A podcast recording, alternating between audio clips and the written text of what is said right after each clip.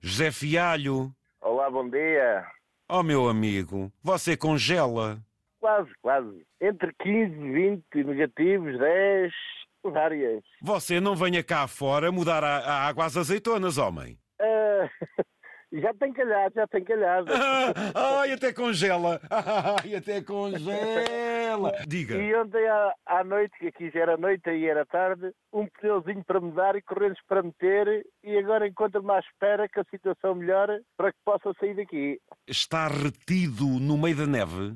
Sim, senhoras, numa das serras do norte da Noruega. Não deve estar sozinho. Eu, neste momento, quando já estava em linha, aqui ao meu lado cortaram a estrada para nem subirem nem descerem. Vim de Cádiz com uma máquina militar, ah, há dias atrás, já há alguns, ou semanas, descarreguei e voltei a subir mais na Noruega, numa base militar, e agora carreguei aqui uma máquina de obras para a Croácia. E você passa a vida entre o Mediterrâneo e, e os fiordes. É de extremo a extremo, homem. Portanto, estamos a falar de, de transportes de grandes dimensões, não é, José? Sim, sim, sim. Foi a primeira vez que calhou assim esta distância mais, mais longa. É a primeira vez que vai à Noruega? Por acaso foi. E ainda por cima estreou-se logo no frio, pá. Tenho conversado com colegas que apanharam qualquer coisa parecida. Nada disto. Quando ela chegou aí a Portugal, o que é que não está para aqui, né? É a primeira vez que fica retido na neve, assim, num país. É, é, neste caso é. Apanhei várias situações, sempre a andar, sempre a andar. Agora a situação um pouco mais. Pronto, exigia mais regras, mais adaptação à situação em que está. E como a adaptação não é apropriada, pronto, há que, há que resolver. Porque não se sabe a que horas é que a estrada fica desimpedida. Vocês eh, têm algum apoio? É o Limpa Neves, passa, e aqui a situação que, e mais sítios, né? Eh, Não é o sal, é tipo uma areia, um granito, tipo sal lá mesmo, né? Tipo, tipo areia. Ou seja, não, Para- não só dissolve, como ajuda a agarrar, se calhar, o rodado, não? E- e Exatamente, exatamente.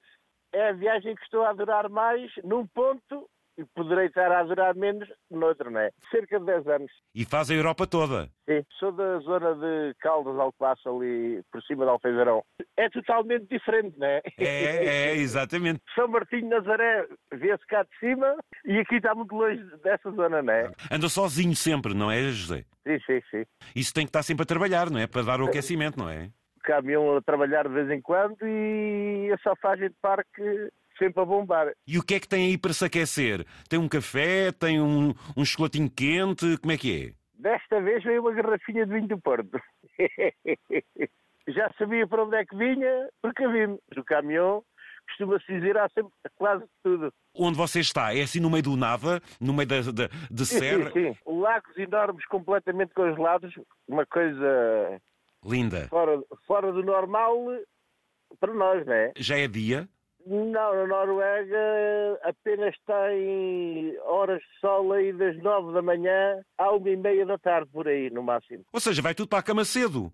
Não, trabalha-se é de noite à mesma. Se tudo correr bem, quando é que é a sua previsão de chegar a casa? Bom, a situação é aqui que vai ser mais demorada. Agora, depois, ah, caindo na Alemanha, caindo, passando para a Alemanha, vá.